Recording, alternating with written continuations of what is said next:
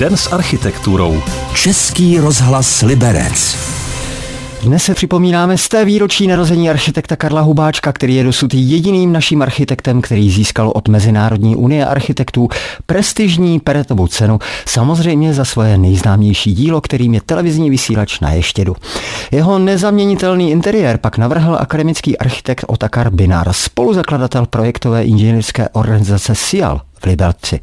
V rozhovoru s Ivetou Kalátovou zavzpomínal na první setkání s Karlem Hubáčkem, ke kterému došlo v libereckém tehdy národním podniku Stavoprojekt, kde ještě jako student ateliéru užité architektury Vysoké školy umělecko-průmyslové pracoval. Tři měsíce jsem pracoval ve Stavoprojektu, takže pamatuju ještě toho prvního ředitele, to byl tehdy, jak se říkalo, dělnický ředitel, který chodil v modrákách a On byl původně traťmistr, takže on, protože byl zvyklý na kontakt s těmi dělníky, tak chodil, chodil po těch ateliérech a tak jako oplácával těm projektantům po zádech a ptal se soudruzí tak, jak vám to jde a všichni říkali, že jim to jde, ale on ovšem nepostřehl, že nepracují na, na zakázkách, ale že pracují na svých úkolech, to znamená na melouchách. Takže podnik se dostal do problému, neplnil plán a tak se nebrali prémie. Takže byl zájem se toho dělnického ředitele zbavit. A v té době nastupoval architekt Hubáček spolu s architektem, to byl jeho kolega Koláře, a ti se nějak domluvili se šéfem závodního výboru, že vstoupí do vedení podniku, že ten podnik během roku vrátí do prosperujícího podniku, potom, že odstoupí, ano. Takže k tomu opravdu došlo. Eh, Hubáček po tom roce opustil eh, místo náměstka, no a nastoupil do ateliéru dvě jako šéf ateliéru po panu architektu Vintrovi. To byl architekt, který projektoval Jabloneckou radnici. No, takže jsem poznal Hubáčka hned při jeho začátcích a byl mě nesmírně sympatický, protože to byl skutečně jako člověk vzácný povahy. Takže když jsem potom skončil eh, školu a nastupoval, to už byl pan ředitel architekt Bouček, no tak e, jsem požádal, abych byl přidělený do ateliéru Hubáčka, takže jsem Hubáčka znal od jeho prvního nástupu a u něho jsem jako mladý začínající nastupoval jako druhý přede mnou byl Pavel Švancer, autor liberského bazénu. Vy jste si takzvaně kápli do noty e, takzvaně na první dobrou. Víte, to byl, musela byste ho poznat, co to byl člověk opravdu vzácný, který byl jako přátelský, kamarádský, ale zase nic vám neodpustil. Jo? Měl takovou přirozenou autoritu, takže my jsme mu začali říkat šéfem, ale opravdu, pane šéf, a nebylo to nějak s nějakým vynucením nebo s nějaký, ale úplně přirozeně. Tak vy jste vůbec, v Sialu jste byli nestraníci, tam jste si soudruhu, soudružku vůbec samozřejmě nikdy neříkali. To, by, to, byla, to byla paní redaktorka nesmírná výhoda, opravdu. My jsme mohli říkat, co co nás napadlo. A to nás taky nějakým způsobem združovalo, združovalo a neměli jsme před sebou žádný zábrany.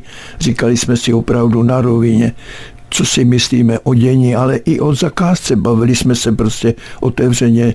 Všichni jsme byli v přátelské pohodě. Den s architekturou. Český rozhlas Liberec. Hotel a vysílač na Ještědu je jedním z nejoriginálnějších architektonických děl v Česku. Tak unikátní stavba, za kterou dostal architekt Karel Hubáček prestižní mezinárodní Peretovu cenu, je od roku 1998 národní kulturní památkou. Jak mi ale před lety prozradil akademický architekt Otakar Binar, který stál za originální podobou interiéru Ještědu, ne všichni byli nadšení z originálního návrhu Karla Hubáčka, který by dnes oslavil z té narozeniny. Den s architekturou. Český rozhlas Liberec.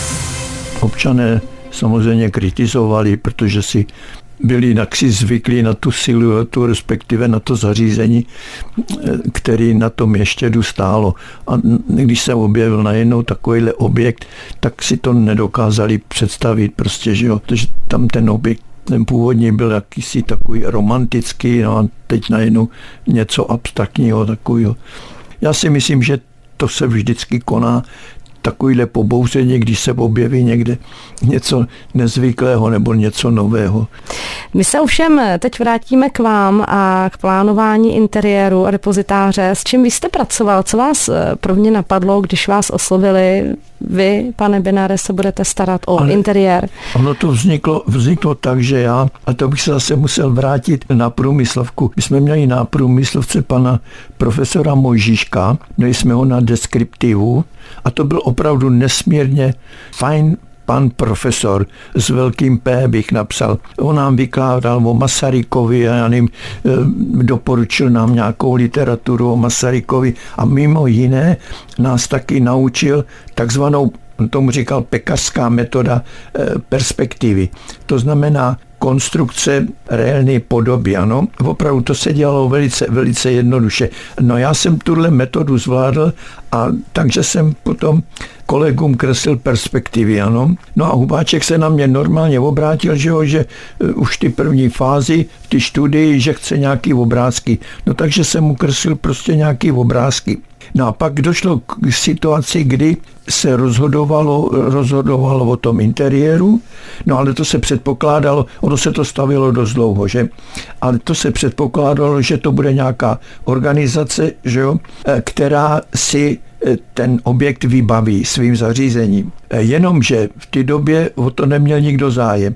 Hubáček, co vím, objížděl interhotely, já nevím kde co, a nikdo neměl zájem zprovoznit ještě takže Nakonec se Hubáček obrátil na investora, to byl teda pan Kraus, o tom člověku se málo mluví a to byl, to byl nesmírně přičinlivý pán, který Hubáčkovi nesmírně pomáhal. No. Tak on se, Hubáček se obrátil na, ta, na Krause a říkal, co mám dělat, prostě, že ho nemáme uživatele a já nevím, jak, jak to. No a pan Kraus řekl, no tak, tak si nakreslete ten interiér. To znamená, když řekl nakreslete, že to taky eh, ten investor zaplatí, že jo, to byl eh, státní institut instituce, že jo, ten, ten investor. Hubáček se obrátil na mě a řekl, tak to kresli, že jo, takže jsem to za, začal kreslit a potom teprve se nějak k tomu provozu přihlásil e, liberecký podnik Ráj, restaurace a jídelny. No. Tolik vzpomínky architekta, akademického architekta Otakara Binara na Karla Hubáčka. Český rozhlas Liberec, rádio vašeho kraje.